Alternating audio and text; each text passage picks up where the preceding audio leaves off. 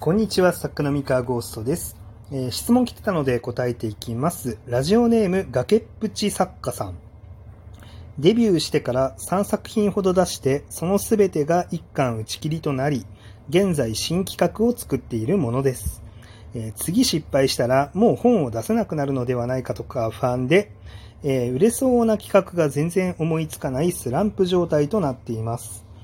えー三河先生は新企画を作る際に売れるかどうか不安になったりすることはありますでしょうかということで、崖っぷち作家さんありがとうございます。こちら答えていきます。えーっと、まあ、結論から言いますと、今は売れるかどうか不安になったりはしないです。えー新企画を作るときにはですね。えーいざね、発売されると、ああ、大丈夫かな、売れるかな、どうかなっていうのは、まあ、今でも、あの、多少は心配になります。まあ、ただ、そんなにシリアスには心配してません。えーもちろんね、それは今僕がヒット作を複数持っているっていう非常に恵まれた状態にいるから、まあそれぐらいの落ち着きがあるんであって、まあ昔、そのヒットする前はどうだったかっていうと、もう心配で心配でしょうがなかったですね。はい。まあそれはもう当たり前かなというふうに思、思います。はい。えーっと、まあただですね、えーまあ、今、デビューしてから3作品ほど全部1巻打ち切りという話なんですけれども、えーまあ、おすすめのマインドがあります。はい。売れるかどうか不安にならなくていいおすすめのマインドがあります。それはですね、え今の時代売れてる人の方が圧倒的に少ない。あの、めちゃめちゃ少ない。ほとんどの人は売れてません。はい。えーこのマインドがあると多少は気が楽になるんじゃないかなって思います。はい。えー一昔前にですね、売れたようなあのヒット作家さんであっても、えー一巻爆死する。当たり前に爆死しますし、はい。えーもっと言うとですね、まあ、今の時代ヒット作と言っても、まあ、言い方はあれなんですけれども、そんなにすごい数字ではないんですね、実は。あのまあ、何十万部突破って、あの、しっかり歌ってるような作品はもちろんうまくいってるんですけれども、ただですね、まあ、原作小説だけで何十万部突破を打ち出せる作品ってだいぶ少なくてですね、今。あのまあ、一応、手前味噌になってしまいますが、あの、義妹生活なんかは、えコミカライズ単行本が出る前に何十万部突破みたいな、えー告知を出しているので、まあ、こちらコミカライズこう部組のこうなんだろう発表ではないんですけど、あのーまあ他のねいろんな作品結構コミカライズ部組で何十万部突破っていう作品が多くて原作小説だけだと、まあ、初版のでその最新刊の初版どれぐらい吸ってるのかとか、まあ、1巻の累計が何万部ぐらいになってるのかっていうのは、まあそんなに大きい数字じゃないことが多いんですね、最近は。うん。で、なんだろう、まあ基本的に今って、ライトノベル売るのってものすごく大変なことで、で、かなり難しいことなんですよ。で、そしかも売れたとしても、まあ、1回2回重版かかってるぐらいだと、まあ、そんなに大した数字にはなっていない。あの、一昔前だったらヒット作とは呼ばれてないぐらいのあの数字になっているっていうものが、まあ、すごい多いんですね、今は。まあ、っていう状況なわけですよ。まあ、なので、一巻で、まあ、打ち切りになってしまうなんて、まあ、ザラにあることなので、あの、むしろですね、自分は別に特別に劣っているわけではないと。これが業界の平均だっていうふうに思ってしまうと、多少は気が楽になるんじゃないかなと思います。はい。うーん、まあ実際そうなんですよね。まあ僕だって、まあ正直、名前隠して、あの、三河ゴーストですっていうペンネームを隠しちゃって、まっさらな新人として、まあ本を出しますってやったら、あんまり自信ないです。一巻を、一巻打ち切りにならない自信があんまりないですね。今ある程度その、ありがたいことに、まあ僕はこう、まあある程度三河が新作を出したっていうことで、まあ注目してくれる読者さんっていうのもすごい多いですし、あの、まあ、三河が出すならっていうことで、まあ、出版社さんからも信用いただけてるっていう状況なので、あの、だいぶ下駄履かせてもらってるんですよね。で、なんですけれども、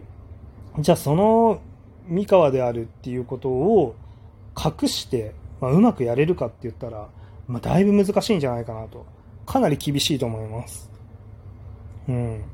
まあ、ただですね、まあ、そんな厳しい時代ではあるんですけれども、まあ、売れる時には売れるし、まあ、読者さんに、あの、見つけてもらっておもろいって言われたら、まあ、全然、なんか、見つけてもらえますし、うん。なんだろう。あのー、ま、逆に言うとですね、おもろいと思うことじゃなくて、売れることだけ考えると、今の時代はかなりきついと思います。なぜなら売れるの難しいから。だし、売ろうとして、その自分はおもろくないけど、こういうのが売れるんじゃないかみたいな考え方で作品を作ってしまうと、それを外した時の精神ダメージものすごくでかいんですね。で、今って外す方が確率高いから、なるべくなら僕はその、これが売れるんじゃないかっていう思考は一旦脇に置いといた方がいいとは思いますね。ただ、えっと、自分が書きたいだけじゃなくて、その読者が読みたいであろうもの、まあ、要はその、読者にとってしっかりと面白いって言ってもらえるであろう、それだけの根拠がある。例えば、キャラクターが魅力的だよねっていうことだったり、この舞台設定、どう考えても面白いよねっていう感覚だったり、まあ、その、この主人公とヒロインの関係性が絶対にエモいと感じる関係だよねだったり、何でもいいんですけど、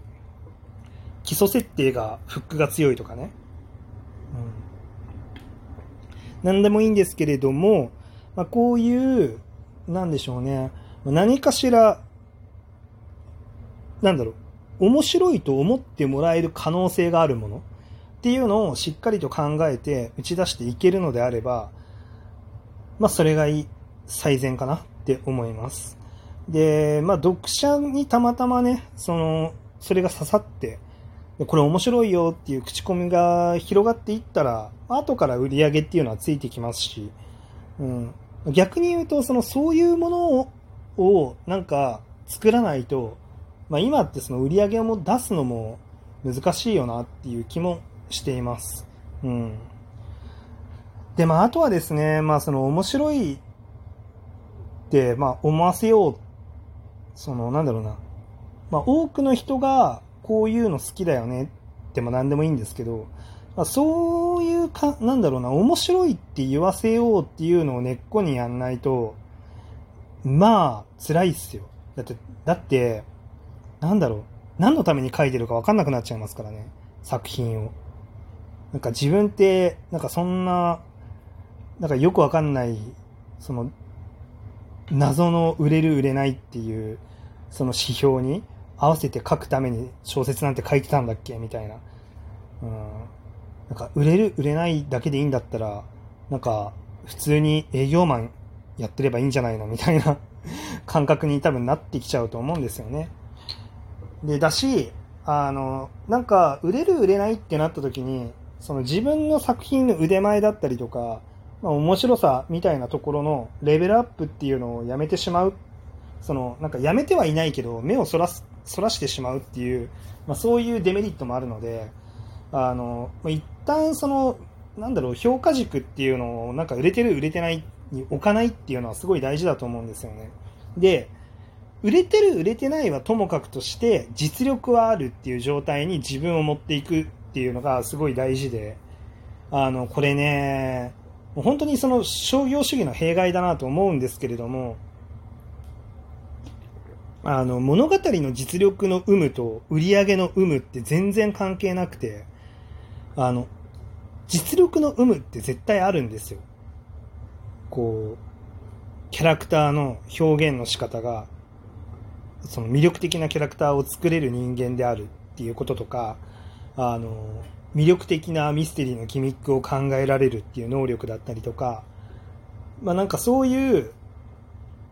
その能力の部分と、その売り上げの結果って相関関係あるようでないので、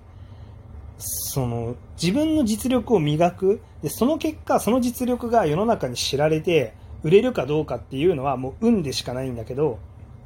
それはそれとして実力を磨くっていうことは、やった方がいいんですね。でこれができてると、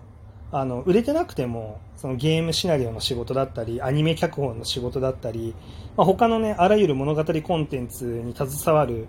あの、ことも、え、できるようになっていくので、で、それがね、その売れる売れないにとらわれすぎて、自分の腕前を磨くっていうのを忘れてしまうと、何もできなくなってしまうんですね。うん。なので今企画頑張ってると思うんですけれども、あの、企画でも、その、自分の腕前を磨いて、他の作家に負けないパワーがあって面白い作品を作るんだっていう風にやってもらって、基本、やってもらった方が良くて、で、それが企画通らないっていうんだったら、そのウェブ小説で分からせてやればいいんですよ。ユーザーに直接見せてね。うん、ユーザーから、そのなんか面白いって言ってもらえないんだったら、それは普通に実力が不足してるので、もうなんか、ちゃんと面白いって言ってもらえるように腕を磨き続ける。うん、もうそれに越したことないと思うんですよね。まあ、なので、こう、まあ、売れる売れないが不安っていうのはわかるんですけど、まあね、それにとらわれすぎずに、そうじゃなくて、そもそも順番逆だよねと。あの、腕前が、腕前を上げて、おもろいって言ってもらえて、そしたら結果的に売れるっていう、うん、その順番だよねっていうふうに、まあ、思っておくといいんじゃないかなって思います。というわけで、えー、今日の話は以上でございます。まあ、こんな感じで質問を受け付けてますので、お便りだったり質問箱、遠慮なくどしどし、えー、送ってみてください。それでは。